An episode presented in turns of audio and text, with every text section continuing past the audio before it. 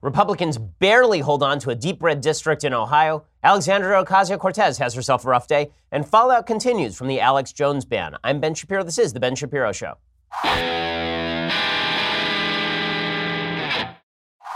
Wow, lots of things happening last night. Was a big election in Ohio. There was also an election in Washington that turned out to be too close for Republicans. None of this is great news for Republicans. I want to talk about what exactly is going on in those elections. But first, let me remind you that our national debt is $21 trillion in counting. That is money we owe other countries, or at least owe back to funds that we have withdrawn money from. It is greater than the entire economic output of the United States. If your entire life savings is tied to the US dollar, you should be asking yourself, what's your plan for inflation? If the stilts fall out from under the economy, higher wages can increase minimum wage across the country. Import prices are going to skyrocket with trade wars. Raw materials prices are increasing with tariffs, rising housing prices. That's certainly happening here in California. And the government solution to a lot of this stuff very often is printing more money, which means demeaning your assets, degrading your assets. Well, the best way to protect your hard earned investments sometimes is to hedge against inflation and uncertainty with at least some diversification into precious metals. Gold is a safe haven against such uncertainty. My savings plan is diversified, and yours should be as well. The company I trust with precious metals purchases is Birch Gold Group. And right now, thanks to a little known IRS tax law, you can even move your IRA or eligible 401k into an IRA backed by physical gold and silver. It is perfect for people who want to protect hard earned retirement savings from any future geopolitical uncertainty. Birch Gold Group has thousands of satisfied customers, countless five star reviews, an A plus rating with the Better Business Bureau. Right now, contact Birch Gold to request a free information kit on physical precious metals. It's a comprehensive 16 page kit showing how gold and silver can protect your savings, how you can legally move your IRA 401k out of risky stocks and bonds or into a precious metals IRA. To get that no cost, no obligation kit, go to www.birchgold.com slash Ben. That is birchgold.com slash Ben. They're the people I trust for diversification into precious metals. Okay, so last night, the left was prepared for their big moment in the sun. Last night was going to be the moment when they finally won a deep red district. Now, the last time they won an actual red seat was when they won the Alabama Senate seat because Roy Moore had been the Republican nominee, and it turns out that he liked frequenting the food court back in the 1970s to look for 14 year old girls, allegedly. Well, he lost that election to a Democrat, but that was seen as largely an outlier. This Ohio election was seen as more of an indicator as to how the, the elections of 2018 are going to go. This district is heavily, heavily, heavily Republican. This is a very heavy Republican district. When I say it's a heavy Republican district, I mean that this district went for President Trump by something like 11 points. It means that if you look at the counties that are surveyed in the in the Ohio 12th district, the vast majority of them are R plus 15. Uh, overall, if you look at, at how this district has voted, it voted Republican in the last several election cycles. There was a, a Republican congressperson who decided to resign, and that's why you had this special election happening in Ohio's 12th district. And the Democrat in the county was the Franklin County recorder named Danny O'Connor, and the Republicans chose a 50 something veteran of state politics, a guy named Troy Balderson. He barely pulled out the election. This thing was narrow as all get out. It should have been a, a Republican district plus 14. It is 14 percentage points more Republican leaning than the nation as a whole. There's something like 114 Republican seats that are less Republican than this particular district is. None of this looks good for Republicans, even though Troy Balderson picks up the seat and wins the seat. They're going to have to do this again in like three months because the special election is only to fill out the term that's currently happening the the political geography in this district is really interesting because there's a lot of suburban districts, and those suburban districts, Balderson dramatically underperformed. He overperformed uh, actually in in district.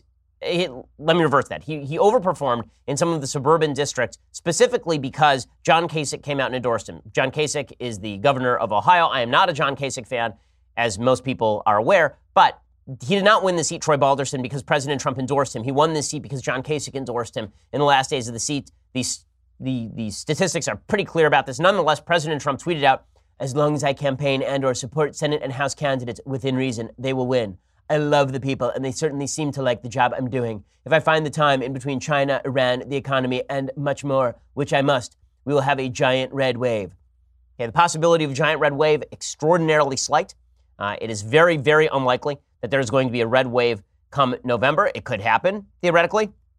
But there, uh, uh, there were a lot of indicators that were not particularly good for Republicans across the country last night. In the third district of Washington, which is a likely Republican district, Democrat vote totals is in a primary, outpaced Republicans by 50.3% to 49.7%. That is a contest that is going to feature the GOP representative Jaime Herrera Beutler and Democrat Carolyn Long in November. In the fifth district, which is run between Representative Cathy McMorris Rodgers, who's the fourth ranking Republican woman uh, in the House of Representatives, and a Democrat named Lisa Brown, the vote totals showed that Republicans only led by 50.5% to 47.1%.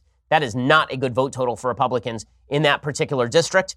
And again, in Ohio, it just that that's not a result that should be, I think, encouraging to a lot of Republicans. People are saying, well, yeah, the Republicans retained the seat. This is a R plus 10 seat. They retained it by basically 2,000 votes, less than 2,000 votes. Balderson won 50.2% of the vote to Danny O'Connor's 49.6% of the vote, and the Green Party picked up 1,100 votes. So this is this is not it's not encouraging for Republicans. It is not. And, and anybody who's telling you differently is whistling past the graveyard and trying to suggest to you something that is simply not true. You have to look reality in the face. You have to look the statistics in the face. It is also worth noting that the polls in this district were quite good. There's a lot of talk about the failures of state polling in 2016. There were failures of state polling in 2016, particularly in a lot of states where there had only been one poll every couple of months. But the polling in this district was spot on. It basically showed a dead heat. The race was indeed a dead heat, so the polls were correct. CNN's John King, he says that this was a big deal last night, that this was too close to call. He's correct about this. Republicans are taking solace in the fact that this district ended up going for the Republican, but it is true that this district never really should have been on the table in the first place. During the Trump presidency, the close in suburbs in here have turned against this president. That's why Alabama has a Democratic senator. That's why Democrats did so well in Virginia. I could go on and on and on, including Pennsylvania 18 and Connor Lamb. So this district is ruby red Republican. The fact that it is so close is a big deal. And that is 100% true. Okay, what John King is saying there is right, and it's why Republicans ought to be careful with what they do in the upcoming months. There's this sense on the Republican side that President Trump is untouchable, that the Republicans are untouchable. The data just do not bear this out. Listen, I know I'm not telling a lot of folks what they want to hear, but the reality is that this is a district that went for Donald Trump by nearly 10 points, right? It went 51.8% to, to Donald Trump, I believe, this district. Uh, actually, the state of Ohio total went 51.6% to Donald Trump. The Ohio 12th district went to Trump in a, in a landslide in the last in the last presidential cycle, and yet it did not go in a landslide for, for President Trump last night. Democrats have been routinely outperforming in these special elections by dramatic measures. By dramatic measures. Okay, this is not a seat that should have been competitive. And there's a lot of money that was poured into this district in support of Balderson. The Republicans did outspend the Democrats, and then they barely won the seat. Again, if you look at these, these district numbers, they don't look good. If even half of the 68 Republicans who represent a district less friendly than Ohio's 12th lose this November, Democrats retake the House with 11 seats to spare. If only one in three lose, Democrats stand at a net gain of 22 seats. Okay, so the, none of this is particularly encouraging for Republicans. So when President Trump says that this is just evidence that Republicans are on the upswing and everything is, is hunky dory, that eh, eh, the, the, the, evidence is just not there for that. Meanwhile, the Democrats continue, the, the radical wing of the Democratic Party continues to gain in its ascendancy. And this is part of the problem with, with the Democrats, and this is why they could actually blow this. So the Democrats have what you might term reverse Tea Party problems. There's a lot of talk in 2008, 2010, 2012 about Republicans nominating unpalatable candidates because they were the most anti establishment candidates. The latest example of that was Roy Moore in Alabama. But you remember, we nominated Christine O'Donnell in Delaware instead of Mike Castle, and she ended up losing that Senate seat. And you, there, there were Republicans in Nevada. They ran a candidate uh, in 2010, I believe, who was unpalatable, and she ended up losing the seat.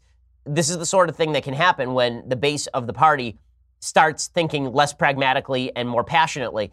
You're seeing the Democrats sort of do the same thing. The reality is that in this Ohio 12th district, the Democratic candidate was a longtime Democratic politician with establishment ties, and they did better in that district. The same thing is true in Pennsylvania, but the Democratic base is embracing radicalism full scale, indicated by the, the amount of conspiratorial nonsense pressed by some of their more radical members. Alyssa Milano, right, the actress, she tweeted this out last night. She tweeted out, You know what sucks? Because of our unwillingness to pass policy that protects our election integrity, I immediately think the Green Party votes tonight are Russian meddling.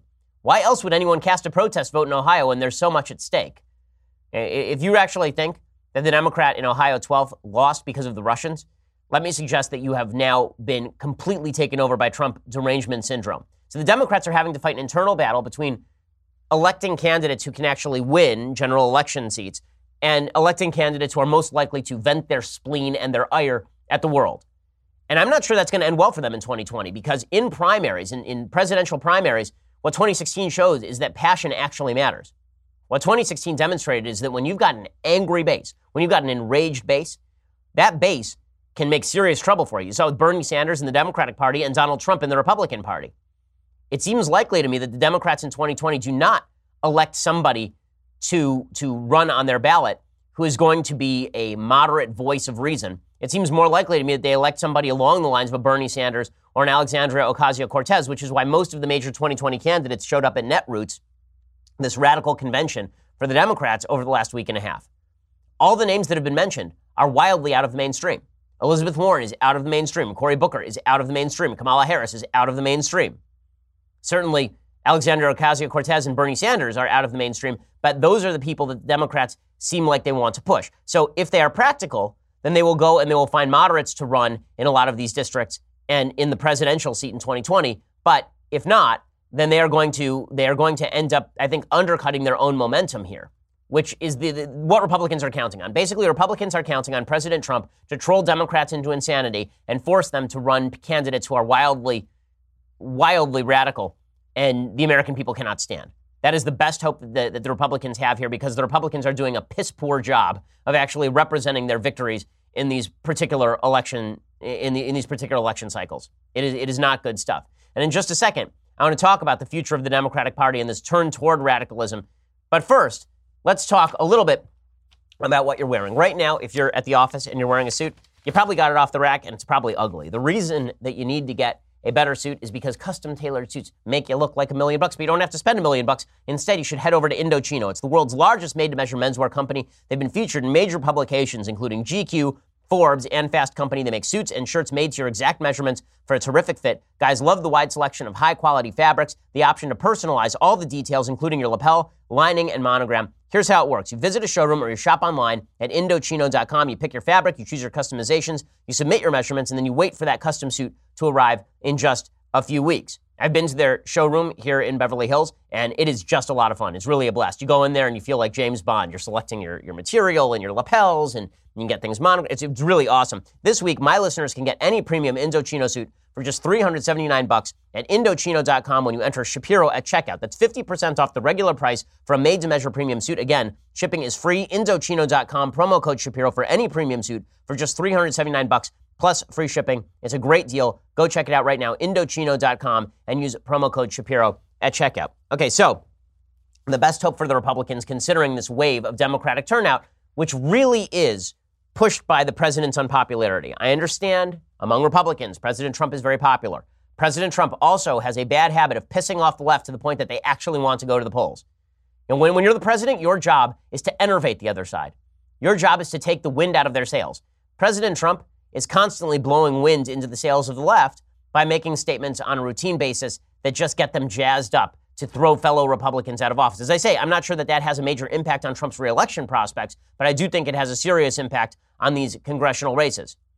The corollary of that is the Democrats, because they are so jazzed up, could move radically to the left. And that means that their future is Alexandria Ocasio Cortez. Now, yesterday I said that Alexandria Ocasio Cortez is not the brightest bulb in the basket. And I stand by that statement because she is not, in fact, the brightest bulb in the basket. Uh, she was on Pod Save America yesterday and she made a series of ridiculous, silly statements. She, again, is considered the future of the Democratic Party because she's an intersectional candidate. She is, she's a, a person of, of great intersectional capacity. She's a woman and she is she's Latina, and that means that she has valuable things to say, even if she is just saying random stuff all the time that doesn't make any sense. Well, yesterday on Pod Save America, she was asked a series of kiss ass questions, and she proceeded to immediately blow them sky high because she can't even answer those questions properly. By the way, you know, there, I, have received a lot of emails. Would I debate Alexandra Ocasio Cortez? I would pay money to Alexandra Ocasio Cortez's campaign to debate Alexandra Ocasio Cortez. I would pay her money to come on the Sunday special. I would give money to her campaign if it meant that she would actually come on the Sunday special and answer some serious questions from somebody on the other side of the aisle. But there's a reason that she's only existing in the safe space of Pod Save America, where they're just going to ask her questions like, Alexandra, where do you get that lipstick? Alexandra, how do you do your hair in the mornings? Alexandra, can you talk to us about how Republicans are mean and cruel? Yeah, it's really funny. This morning, she tweeted out, because there's a lot of blowback after her various interviews, she tweeted out a, a bunch of uh, a, a, bunch of things about how she, how the reason people are coming after her is because they're trying to distract from this burgeoning Republican scandal. There's a Republican representative who's now been arrested for some sort of bank fraud. Uh, he's a big early backer of, of President Trump's. And she says the reason people are coming after me is specifically because they're trying to distract. She says, whenever the right is being particularly feisty towards me, the first thing I do is check to see which bad news of theirs they're trying to distract from. Lo and behold, and then she says Representative Chris Collins of New York, Trump's earliest congressional backer, was arrested by the FBI on securities fraud related charges. Well, no. The reason that we focus on Alexandria Ocasio Cortez is because the media have fallen in love with the lady who won 17,000 votes in a Democratic primary in New York, and we're all supposed to believe that she's the wave of the future. That's why we're paying attention. Also, because it's a lot of fun to pay attention to the dumb stuff she says, because if this is the future of the Democratic Party, the future is stupid. The future is just dumb. So we're going to go through her comments in just one second. Then we'll get to all of the controversy surrounding this Republican candidate, this Republican office holder, Chris Collins. So here's what she had to say to Pod Save America. She began by talking about what America is not anymore. Now, the Democratic Party, in order to win in 2020 and overall, is going to have to appeal to audiences they may not like. The Democratic Party has made the argument that America is moving in a different demographic direction. It's moving away from white families, it is moving away from families altogether. If you have to pick the person who you are appealing to, right, if you have one person who sort of sums up the base of your party, the Democrats would say that person is probably a minority woman who's either a single mom or who doesn't have kids and, and has a career. Right? That is, that is the person the Democratic Party is looking to appeal to. Right? Whenever you make a TV show in Hollywood, you have to think who is the member of the audience who is most indicative of the base for this particular show. I think that politicians do the same thing. For President Trump, it was clearly blue collar white males. That may not work out the way that he wants in 2020. For Democrats, however, it seems to be that it is minority females who, this is Hillary Clinton's entire base, right? Minority females who either are single moms or who don't have kids and have a career. Those are the people she's most attempting to appeal to. And then you sort of backtrack to the more mainstream audiences, but those are the people you're trying to get out in massive numbers. Now, the people that both sides seem to be ignoring are white women in the suburbs who vote an extraordinarily high rate, who are in fact mothers, who do care about safety and economic prosperity. George W. Bush in 2004 won because that was his target audience. His target audience was not white blue collar males in 2004. His target audience were the, were the so called security moms. Right? Those were the people that Bush went after in 2004. Both parties seem to have neglected that. Obama didn't neglect it in 2008. He did neglect it in 2012. In 2016, both parties neglected that. I'm really bewildered as to why both parties are neglecting mothers. Uh, uh mothers who are married, who actually take care of their kids and or have a job. Why is that a group of people who you're trying to ignore? That group of people, mothers who stay home, has actually increased in the American demographic dramatically over the past 10 years. In the last census, that number, stay at home moms, rose by 13%. 13%. More women are opting to stay out of the workforce and take care of their kids at home. And that is still a huge burgeoning percentage of the population. I don't understand why both parties are ignoring it, but particularly the Democrats. You would think that would be the place they'd go, right? Donald Trump is very off putting to college educated women. He's very off putting to suburban moms. Why would they not be targeting those folks? But they send out people like Alexandria Ocasio Cortez, a 29 year old former bartender who is single, has no kids, uh, and talks in disparaging terms about soccer moms. She sounds a lot like Hillary Clinton back in 1992, talking about how she's not a Tammy Wynette woman. She could have stayed home and baked cookies and had tea parties, but she decided to pursue her career. That's what Alexandria Ocasio Cortez sounds like right here when she is talking about the supposed lack in the middle class. Here's what she had to say. You know, their heyday was in the 90s when, like, you know, kids had like Furbies and like parents, that you had like soccer moms with like two vans and stuff. Like Furbies and two vans. yeah. that's, that's a dream. That's not America anymore. that's not America anymore. First of all, like, um, I don't know, like, um, yeah, like, um, soccer moms with like two vans and a Furby, and like, th- this woman is is clearly she she is clearly the greatest intellect the Democratic has, Party has seen since probably Ted Sorensen, maybe maybe since maybe since JFK. I mean, clearly this is this is this is a person of great intellectual firepower. That now the, the, the, the reality is again that according to the census, 10.6 million children under 15 in two-parent homes were being raised by stay-at-home moms. And it's not that these moms don't exist anymore; it's that they're driving SUVs rather than minivans. Which brings us to the second stupid point Ocasio Cortez made. She was asked specifically about the about the breakdown in economics in the United States, what Democrats are missing. And she talked about the upper middle class, is clip 11. She talked about the upper middle class, which she says does not exist anymore.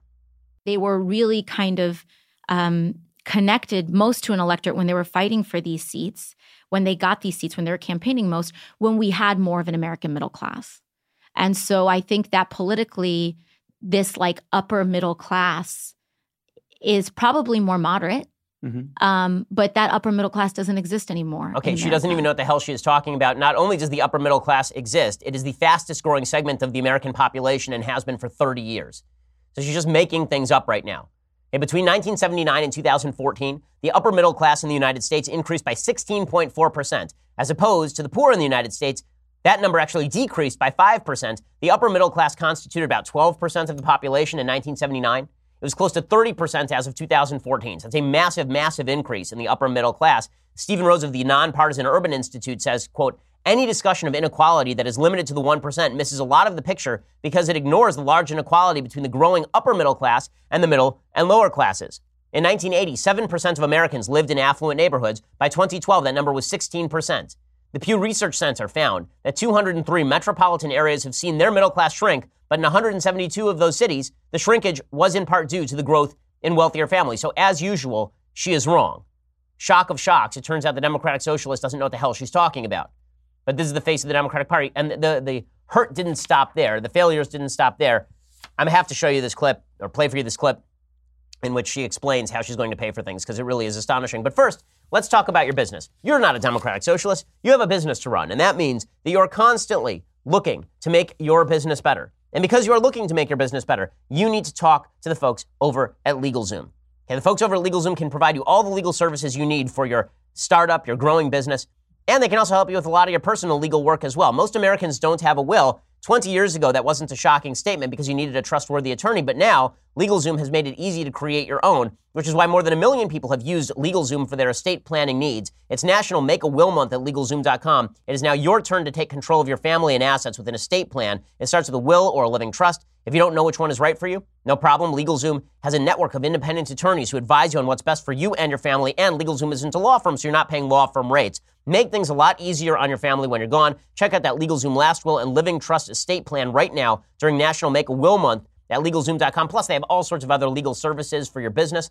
Go check them out right now. For special savings, be sure to enter code BEN in the referral box at checkout. That is promo code BEN for special savings only at LegalZoom.com, where life meets legal. Again, promo code BEN for special savings at LegalZoom.com. They really are fantastic. I've been using LegalZoom for years, long before they were an advertiser on the program. So go check them out. Okay, so Alexandra Ocasio-Cortez, the, the reason Dem- Republicans are talking about her is because the Democrats have propped her up as the supposed next wave of brainiacs inside the Democratic Party. And not only that, because it is good for us to talk about her. Because I hope that she's the face of the Democratic Party. I hope that their, their new face is the Bernie Sanders, Alexandra Ocasio Cortez wing. The worst thing that could happen for Republicans is for them to run a candidate like Joe Biden. The worst thing that could happen for Republicans is for them to run somebody who can purport to be moderate just long enough to become president of the United States or become senator or congressperson.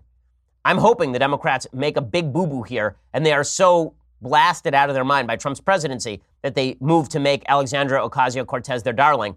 Okay, so she was asked yesterday again on Pod Save America, a podcast run by the Obama Bros, right? I mean, it's a bunch of Obama people who are who are running that podcast, and they love her because secretly she represents their id. And she says all the dumb things they wish they could say, but then their their super ego kicks in and they say, perhaps I should not say this out loud because it's a stupid thing. She doesn't have any brain to mouth filter when it comes to this stuff. So she was asked specifically about how she was going to pay for all of her plans. Uh, it did not go well. You know, they say, How are you going to pay for it? As though they haven't used these same ways to pay for unlimited wars, to pay for trillion dollar tax cuts and tax cut extensions. They use these mechanisms to pay for these things all the time. They only want to know, it just seems like their pockets are only empty when we're talking about education and investing in human capital in the United States education, healthcare, housing, um, and investing in the middle class. All of a sudden, you know there's nothing left. All of a sudden the wealthiest nation in the world has we're just totally scarce. Um, and we have complete scarcity when it comes to the things that are most important. Okay so I, I do love the fact and the original question here was how do you pay for things? And her answer is nobody pays for things. Thank you alexandra ocasio-cortez for that brilliant exposition on the debt and deficit in the united states. By the way when, when she says things like the only thing we invest in is tax cuts and wars. That's all we invest in. This year, we will spend $4.3 trillion. The federal government will spend $4.3 trillion this year. What percentage of that goes to the military?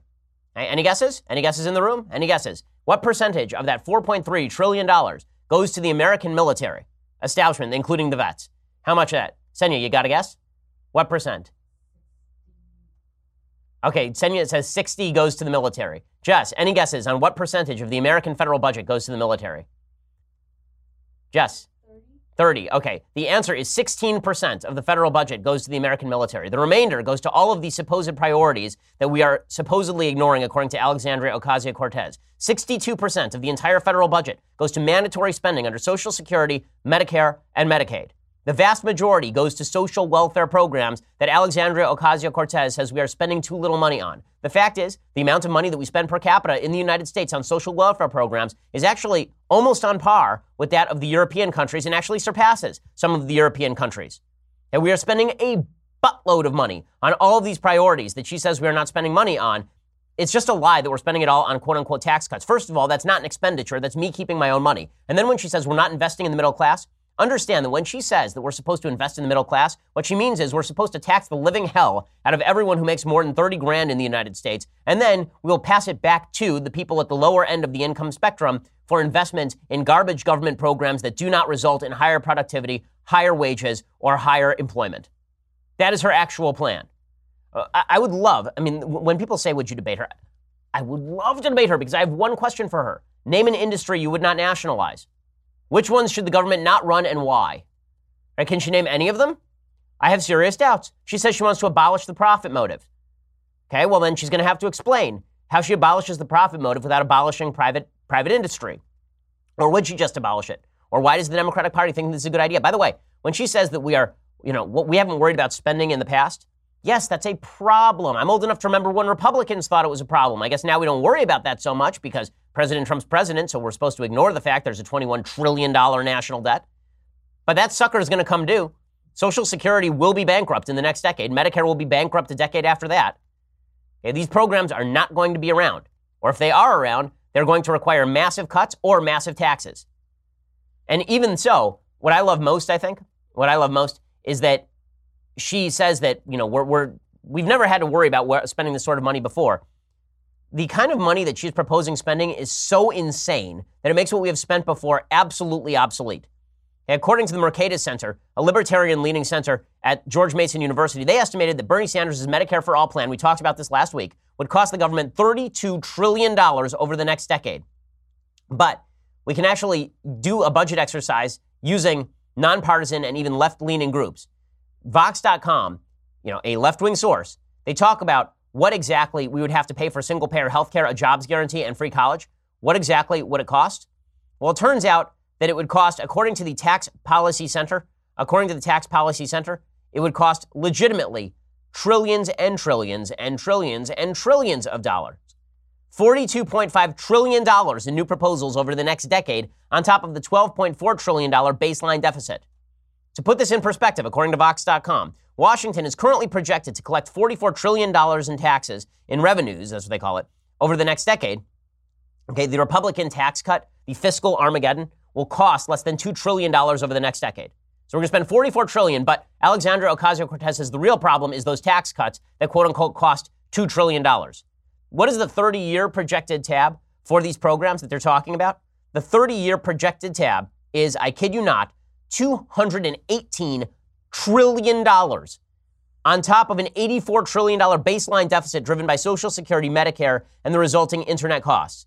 Federal spending, which is typically between 18 and 22% of GDP in the United States, would soar past 40% of GDP on its way to 50% of GDP within three decades.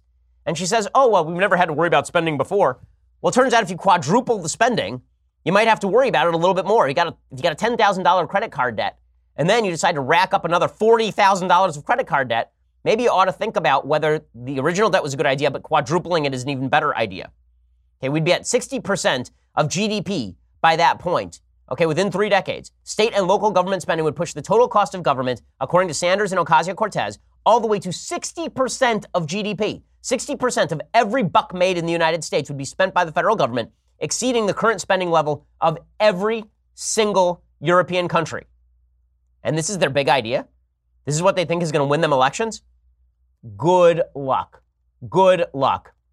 And again, this is Vox.com. I'm going to talk a little bit more about the radicalism of the Democrats, which is being obscured by the fact that we have to talk about the constant stream of scandals and stupid inside the Republican Party. If we talked about this every day, it would be very difficult for Democrats to win. We don't talk about it any day except on this show because we're too distracted with all the rest of the nonsense.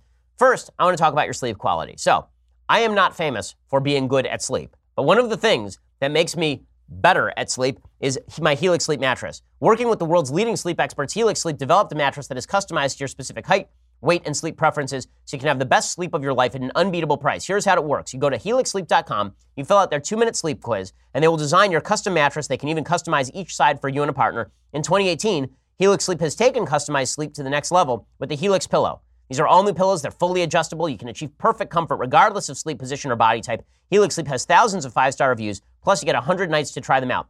I was so impressed by Helix Sleep that I told my sister about it when she got married. She asked for that as her wedding gift. We got her a Helix Sleep mattress, and it is just awesome. She loves it. We love our own Helix Sleep mattress. It comes in the mail. You unwrap it and flakes right in front of you. You pop it on the bed frame. You're good to go. It's really convenient. It's really easy, and it's personalized to you helixsleep.com slash Ben. Go there right now. You'll get up to 125 bucks toward your mattress order. Again, that's helixsleep.com slash Ben for up to 125 bucks off your mattress order. Go check it out right now. helixsleep.com slash Ben. This is a luxury mattress at a non-luxury price. helixsleep.com slash Ben. Go check it out. Okay, so I want to talk a little bit more about the cost of the radicalism of the Democrats and yet why Republicans can't take advantage of that. But first, you're going to have to go over to dailywire.com. $9.99 a month gets you the subscription. It helps us here. It really does. People say, How can we support the show? How can we support the site?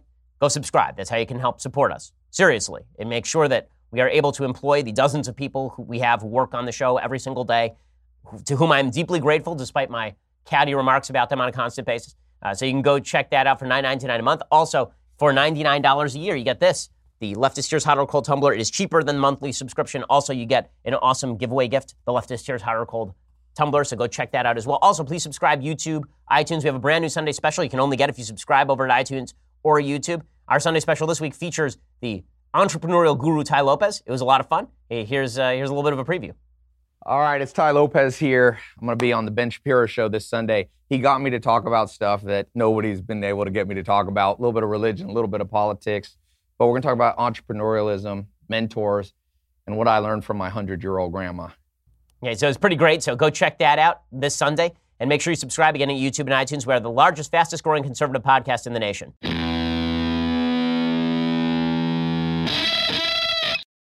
To conclude our analysis of the stupidity of the program now being pressed by Democrats as the future, this Democratic Socialist program, according to Vox.com, again, Vox.com, a wild left wing source, they say that single payer does not just involve a straightforward shift from private payment to taxes. So one of the great lies that's being told is, well, if we spend $32 trillion over the next 10 years, we'll save money on health care. Ha, ha, ha, ha.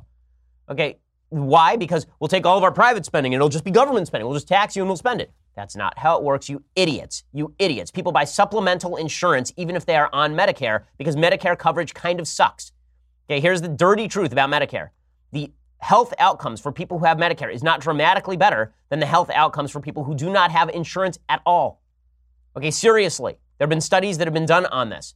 And what they suggest is that Medicare health outcomes are not always better than not having Medicare. Why? Because doctors don't accept Medicare in many cases. Sometimes emergency medicine is better. Sometimes paying cash out of pocket is better. People buy supplemental insurance because Medicare does not do the job. It makes people feel comfortable, but it is not always the best system. Not only that, Medicare is based on a certain level of collective bargaining with the doctors. Okay, if you had everybody ensconced in the single payer system, the demand for services goes up, Medicare would have to collectively bargain differently, and you'd actually have an increase in prices or a shortage of doctors or both. You'd have to basically, eh, eh, you always have a choice in, in these nationalized healthcare systems. You either have to abolish the private sector or you have to allow the private sector to upcharge. And th- this was a serious battle in Canada. There was an attempt to actually abolish private practice in Canada because there were too many people who were opting out of the system and paying private doctors, and they had a shortage of doctors who they wanted to leverage into the public system. Here's what Vox says Single payer would not fix Washington's current unsustainable health spending. Medicare's existing $6 trillion cash shortfall over the next decade, which soars to 40 trillion over 30 years, would not be reduced because Medicare is already a price controlled single payer system that would merely become more generous under Medicare for all. Second, single payer proponents claim that $32 trillion in single payer costs should be considered differently from other expenditures, since money spent privately on health insurance and other healthcare costs would now be spent by the government. So you just shift the money from the private to the public sector. This is false. The $4 trillion saved by state and local governments on programs like Medicare and CHIP over 10 years, and the $22 trillion saved by families and businesses on premiums and out of pocket expenses cannot be converted into a 26 trillion single payer tax without serious economic and redistributive side effects. Designing a politically acceptable $26 trillion tax hike is nearly impossible. Medicaid recipients who currently pay no health insurance premiums would not receive any insurance premium windfall to help for their steep new taxes. So actually, this is completely unrealistic, even according to folks on the left. So it's going to cost a damn fortune. And yet, Republicans aren't talking about this stuff. What are we talking about today? Well, we're talking about scandals involving Chris Collins. Federal prosecutors in New York on Wednesday charged New York Republican Representative Chris Collins, his son, and another man with 13 counts of securities fraud. It's perfect timing. I remember back in 2006, Republicans looked like they might do okay in the midterms, and then they just got blown out because of the Mark Foley scandal, a situation in which a gay Republican congressman was, was hitting on the interns, basically, in the congressional pages. That worked out horribly for Republicans. They lost, what, 60 seats in 2006? Uh, so you could see something similar happen if Republicans are perceived as corrupt. It depresses the turnout. Collins was the first sitting member of Congress to endorse President Trump. He surrendered Wednesday morning at his attorney's office in Manhattan, according to the FBI. According to prosecutors, he actually used insider trading to trade on the stock of a pharmaceutical company, Innate Immunotherapeutics Limited, of which Collins is a board member, to avoid more than $768,000 in losses that would have incurred if they had traded the stock after certain drug trial results became public. So this guy could easily go to jail. Or we're talking about President Trump's latest tweets about Robert Mueller, or we're talking about President Trump's latest tweets about LeBron James. Imagine if Republicans actually talked incessantly about the fact that Democrats have crazy spending plans, want to nationalize nearly everything, and are propping up people like Alexandria Ocasio Cortez and Keith Ellison as the leaders of the party. Imagine if that were the program, as opposed to these constant day to day battles over the fake news. Imagine if, if Democrats were depressed enough that they weren't able to actually go out to vote because it turns out that their own candidates are radical nut jobs. Instead, we have to discuss the headline of the day. And this is, this is the real problem. It's a serious problem that our, our lodestar in politics, the, the black hole around all, which all of politics revolves, are these high level Twitter battles between the President of the United States and whomever is in his grill that day. It's just not worthwhile. It is not worthwhile. Hitting Democrats hard is easy to do and fun. It can be enjoyable as well as worthwhile, but you actually have to hit them on their agenda and the foolish things they are embracing and saying. You really think that Cory Booker is a tough target? You really think Alexandria Ocasio Cortez is a tough target? I'll tell you, Robert Mueller is a lot tougher target than any of those folks. And we're spending all of our effort right now on defending the myriad sillinesses that are emanating from Republicans who feel the necessity to assuage President Trump's ego. If President Trump wants a Republican Congress, how about this? Less on Trump, more on Democrats. 2016 went well for Republicans because it was more of a referendum on Hillary Clinton than it was on Donald Trump. It was not a giant upswing for Donald Trump. It was people didn't like Hillary Clinton, and so Democrats didn't show up to vote for her. Make every election a referendum on Democrats. That's how you win elections. The way you won, we, we won the 2004 election, Republicans, because it was a referendum on John Kerry not a referendum on George W. Bush. It was a referendum on John Kerry's pusillanimous behavior over the course of his career. Republicans won in 2010 and 2012 and 2014 in Congress because it was a referendum on Barack Obama. Whomever an election becomes a referendum on loses. Right now, all these elections are a referendum on Trump. That's not going to be good for the Republican Party. It just isn't. Okay, in just a second, I want to talk in a, a little bit about the Alex Jones fallout. So, Democrats continue to claim people on the left continue to claim that the ban on Alex Jones is actually a good thing, that Twitter mobbing and social media mobbing is actually a, a positive, useful thing. You know, Twitter itself did something I thought was actually good yesterday. They came out, they're the only social media company that did not ban all of Alex Jones's content. All the other ones basically coordinated to take down Jones. Now, as I've said, I think that Alex Jones is a giant pile of human excrement. I think he's a bad guy who says bad things. He says conspiratorial, idiotic things that are nasty and evil, and he, he says terrible things about families of, of shootings, and it's just he's just he's a garbage heap. But if you're going to ban him from social services, yeah, from social media, you actually have to come up with a rationale to ban him, and it can't just be we don't like what he says. So Jack Dorsey, who's the head of Twitter, he tweeted this out yesterday. He's getting all sorts of flack for it, but he's correct. He says, We didn't suspend Alex Jones or InfoWars yesterday. We know that's hard for many, but the reason is simple. He hasn't violated our rules. We'll enforce if he does. And we'll continue to promote a healthy conversational environment by ensuring tweets aren't artificially amplified. And continued along these lines, he says, Truth is, we've been terrible at explaining our decisions in the past. We're fixing that. We're going to hold Jones to the same standard we hold to every account, not taking one off actions to make us feel good in the short term and adding fuel to new conspiracy theories. Eh, all of this is perfectly appropriate. Jack has this right. Okay, the fact that this is the only time you may hear me say this. I think Jack Dorsey has this exactly right. Twitter has it exactly right. But right now, we in the country are worried so deeply about incivility that there are a lot of us who just want to ban the opposing view in order so that we can get to civility. The truth is that that actually is a form of incivility. There are two poles when it comes to civility, and both of them are bad. One is ban everything I don't like for the sake of civility, and the other is yell at each other for the sake uh, uh of, of social media mobbing for the sake of civility, and then on the other side, you have shut down all of the all the things I don't like for the sake of civility. Right? So we'll, we'll yell at each other for the sake of civility because you're not civil enough, so I'll yell at you for the sake of civility. And then there is we want to ban you for the sake of civility. The answer is that we should be somewhere in between, which is rational discussion in which we can dismiss fools like Alex Jones as part of the conversation, right? He can be part of the conversation long enough for us to dismiss the stupidities that he spouts on a daily basis. But that involves actually not banning people. And yet, the prevailing opinion on the left is that some online mobs are good. There's a piece by Amanda Hess over at the New York Times that is just a, an awful, stupid piece over at the New York Times suggesting that social media mobs on the left are good, social media mobs on the right are bad. So here's what she writes. She says, Isn't it amazing what people can do when they put their minds together? On a Monday in July, a casting announcement blitzed the Hollywood press. Scarlett Johansson would star in a forthcoming drama as Dante Tex Gill, a real life 1970s underworld kingpin who, according to the deadline, flourished in a male dominated business of massage parlors and prostitution by essentially taking on the physical identity of a man. Within hours, those suspicions were brewing. Online commentators noted that Gill appeared to live as what we would now call a transgendered man, not a woman cross dressing to get ahead. By the time Daniella Greenbaum, a conservative writer at Business Insider, defended Johansson for just doing her job, the wrath she met was so forceful that her editor scrubbed the column from the web. Twelve days into the controversy, Johansson announced her decision to respectfully withdraw from the project. And then this, this columnist goes on to talk about Hollywood mobbings, the Mark Duplass situation we talked about a couple of weeks ago, the director who's basically mobbed into apologizing for saying that folks might want to follow me on Twitter, the mobbing of James Gunn. And what this columnist for the New York Times says is that these mobs are not all alike. That the mob that targeted Scarlett Johansson and Daniella Greenbaum is a good mob. The mob that targeted James Gunn is a bad mob. How do we know which mobs are good and which one is bad and which ones are bad? By the level of sincerity by the level of sincerity. That's how you can tell. Because if people are sincerely upset by a transgender man being played by Scarlett Johansson, then we know that they are a good mob.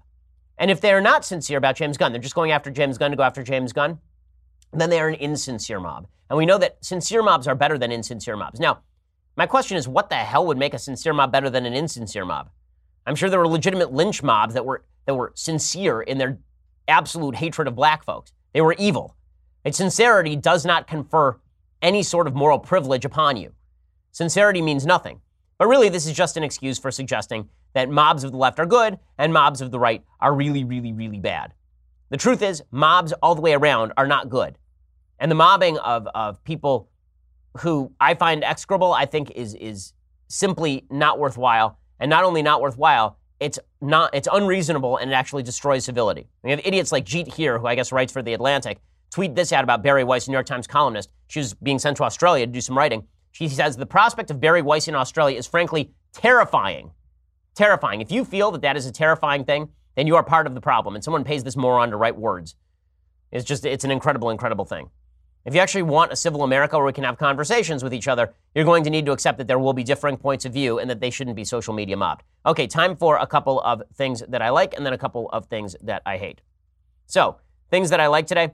Um, you know, every so often, I'm just in a bad place. And yesterday, for whatever reason, I was in kind of a grumpy mood. I think it's because I've been on this diet, and diets are terrible. Um, but that that that said, one of the things that put me back in a good mood was listening to some Mozart. This is one of my favorite pieces of Mozart. It's the Flute and Harp Concerto in C, uh, and it's just a superlative piece of work, of course, because Mozart was one of the great geniuses in human history, paralleled only, I have been told, by Jay Z.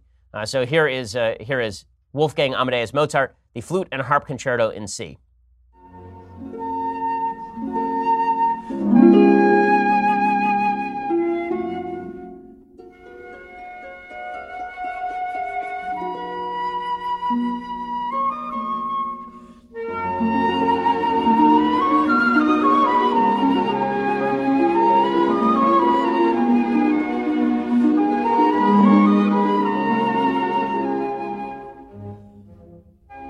So when people say I'm an elitist about music, yes, yes, because this is good music. And there's a lot of very, very bad, stupid music. This is good music, okay? If this doesn't speak to your soul in a different way than the random pop music that you're smashing your head into your steering wheel over, uh, then uh, I, I, would suggest that you that you think a little bit more deeply about the kind of music you listen to. Listen, I really at some point I should do sort of an introduction to classical music course, not really based on music theory because I'm not an expert in that, but at least introducing people to kind of user-friendly classical music. Because most people think, oh, classical music it goes on so long and it's so boring. Why can't we just have a three-bar chorus that we sing over and over for eight minutes? Why can't we do that? Okay, the fact is that yeah, there, there's a bunch of people who think Led Zeppelin's "Stairway to Heaven" is a great piece of music. It, it has a catchy opener. Okay, Led Ze- that that piece is how how long is that song? Eight minutes. It's an eight-minute song. Okay, shut your head. Okay, eight minutes for "Stairway to Heaven." You could get that, or you could get the first movement of Beethoven's Fifth Symphony. Yeah, th- th- th- there is not a comparison. Fine, call me an elitist. I don't care. Okay, other things that I like today. Jason Riley has a great piece over at the Wall Street Journal. Jason Riley uh, is a black columnist for the Wall Street Journal, which means that the left can't attack him as a racist for writing this. He says liberal racism is not a horse of a different color. He says bigotry is bigotry, whether systemic as at Harvard or idiosyncratic like Sarah Jeong's Twitter feed. It says, to paraphrase a well known political figure, Ms. Jeong could stand in the middle of Fifth Avenue and shoot a white person without losing the support of liberals. It's a safe bet she was tapped by the Times because of these racial prejudices, not despite them. Editorial board members are hired to help formulate and express the official position of a newspaper. Ms. Jeong is being hired to speak for the Times, and they like where she's coming from. The Gray Lady attacks President Trump as a racist and a sexist on a near daily basis, and columnists like Charles Blow write about little else. So it is hypocritical for the paper to hire and defend a new editorial board member who has made no secret of her own biases? Of course it is. But that's considered beside the point by people who share Ms. Jeong's worldview. He goes on, he talks about this particular double standard. There's a great piece also by Rah- uh, Reihan Salam over at The Atlantic about this tendency of people on the left, uh, particularly white folks on the left, to try and enter into the elitist stratosphere by suggesting that racism by certain people, this sort of paternalistic racism attitude, that that's okay. Racism by certain people is okay because they've been historically victimized. This gains you access to the highest levels of leftist thought. It's a great piece. You should go check it out by Jason Riley over at the Wall Street Journal. Okay, time for a couple of things that I hate. Okay, so Jason Rant has a piece over at Daily Wire exposing this ridiculous attack. So here's what he writes. He says, When Diane from Connecticut saw that the 80s sitcom Alf earned a potential reboot, she was ecstatic. Not because she was personally a fan of the show necessarily, but because it brought up memories of her son Timothy, who passed when he was just 24. Little did she know that her sweet tweet would earn her a vicious, callous attack from Seattle based Jeopardy champ Ken Jennings. So she tweeted out Alf was my son's favorite character. He had so many Alf puppets. When he died, we buried them together and had an Alf engraved into his headstone. Then my daughter got an Alf tattoo in honor of her brother. No matter what, Alf is special to our family. And this was apparently the response from Ken Jennings. This awful MAGA grandma is my favorite person on Twitter. Yes, clearly she's awful because she liked Alf. If only she'd liked transparent and then they had had a transgender person engraved onto the person's headstone, then this person would be a social justice warrior hero. But the son happened to like Alf, and that means this is a terrible, terrible MAGA grandmother, terrible, terrible person. Yeah, uh, the, the terrible person, it seems to me, is the person who's ripping on a person whose kid died at the age of 24. Whatever you choose to put on your kid's headstone at the age of 24, I, I really don't think it's anybody else's business, frankly. Okay, other things that I hate. So there's this article, it's just astonishing. Remember when what you did in the bedroom was your business? Remember that? That was like five minutes ago. We were told that the LGBT movement should, the, their basic goal was to have Americans not care about what they did in the bedroom. And I was like, okay, fine. I'm with you. Cool. Enjoy. Whatever. Free country. Now it turns out that the left wants to dictate who you should want to have sex with. There's an article at a website called them.us Okay, I think it's a it's a gay friendly website or a or a gay advocacy website. And here's what it writes Considering the discrimination trans people face on a daily basis, it comes as no surprise that trans people are overlooked when it comes to dating. Two Canadian researchers recently asked almost a thousand cisgender folks, that's people whose sex matches their gender, right? In other words, you're a man who thinks you're a man. Uh, if they would date a trans person in a new study published in the Journal of Social and Personal Relationships. Is the first ever study to attempt to quantify the extent of trans discrimination when it comes to romantic and sexual relationships. Okay, let me just point something out. I thought that it was my prerogative as a free human being to decide with whom I would like to have sex. I thought that uh, either way, right? Either was a biological drive, right? If you're gay, then you are biologically gay, and you don't get to decide who you're attracted to. That's just the way it works. Or you get to choose whom you have sex with because it's a free country. The left has now decided that it is both a biological drive, but if you don't want to have sex with the people they want you to have sex with, it's because you're discriminating. Right? This is where the, the two definitions of the word discrimination cross over and things get real weird. So discrimination can be me discriminating between two types of drink that I want to drink or two types of people, one of whom I want to have sex with and one of whom I don't. I'm a straight man. That means I like having sex with my wife, right? I like having sex with women. That is a discriminatory attitude because I'm discriminating between women and men in making that particular decision. But that's not bad discrimination. Bad discrimination is saying that all members of a particular group are biologically inferior or I wouldn't hire a member of a particular group or something like that. Okay, but the left has now conflated these two things. Any sort of decision in which you like one thing more than another, you like hamburgers more than you like tacos, right? If, if that is your thing, that is now bad discrimination according to according to the left. 958 participants, all but seven cisgender, ranging in age from 18 to 81, with an average age of 26, were asked to indicate which genders they would consider dating. The options included cisgender man, cisgender woman, trans man, trans woman, or gender queer, and participants could select as many genders as they wanted. Only 12 participants, only 12% of all participants selected trans woman and or trans man. Right, because it turns out that most people would like to date a member of the sex to which they are attracted. Why is this even remotely controversial? Those who would consider dating a trans person didn't differ in race or ethnicity, but were somewhat older, more likely to hold a university degree, and unsurprisingly, less likely to be religious than those who would not date a trans person. But some of the most striking differences were in res- regards to participants' gender and sexual orientation. This is my favorite part. Okay, this is the best part of the study. Virtually all heterosexuals excluded trans folks from their dating pool. Only 1.8% of straight women and 3.3% of straight men chose a trans person of either binary gender. Why is this shocking? If I'm a straight man, I don't want to have sex or be dating a biological man or a woman who believes she is a man. Why is this remotely controversial in any way? This is ridiculous. Okay, and if you're a straight woman, I assume that you don't want to date a person with a vagina or date a person with a uh, or date a person with a vagina who uh, a person with a penis who believes that he is a woman. Like what? Okay, and then this is the best part. Most non heterosexuals weren't down for dating a trans person either. Oh no, it turns out that a lot of LGBT people only want to date people of the sex to which they are attracted. Oh no. Only 11.5% of gay men and 29% of lesbians being trans inclusive in their dating preferences. Bisexual, queer, non binary participants were most open to having a trans partner, but even among them, almost half did not select either trans man or trans woman because it turns out you're attracted to certain types of people, and those people typically have to have the set of genitals that you prefer, and also believe that they are a member of the sex that has that particular set of genitals. Why in the. But it's all controversial. You understand? Any discrimination is controversial. Any decision you make is controversial. All of this demonstrates the full scale stupidity of the left. I hope that they continue along this path because I promise you, human biology will not stand for this sort of political nonsense. Okay, well, we'll be back here tomorrow with all of the latest updates. I'm Ben Shapiro. This is The Ben Shapiro Show. The Ben Shapiro Show is produced by Senya Villarreal, executive producer Jeremy Boring, senior producer Jonathan Hay. Our supervising producer is Mathis Glover, and our technical producer is Austin Stevens. Edited by Alex Zingaro. Audio is mixed by Mike Coromina. Hair and makeup is by Jesua Olvera. The Ben Shapiro Show is a Daily Wire Forward Publishing production. Copyright Forward Publishing 2018.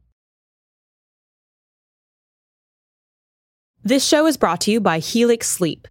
Sleep, especially as you get older, is so critical, but no two people sleep alike.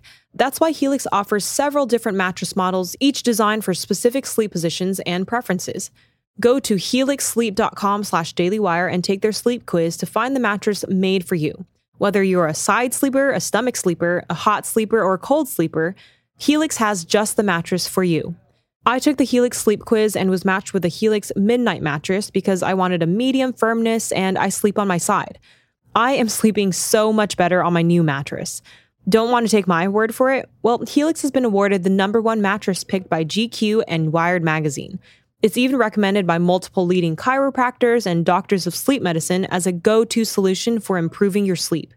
Take the quiz and order the perfect mattress right to your door, shipped for free. It's so quick and fun to unbox, and you won't believe how well you'll sleep.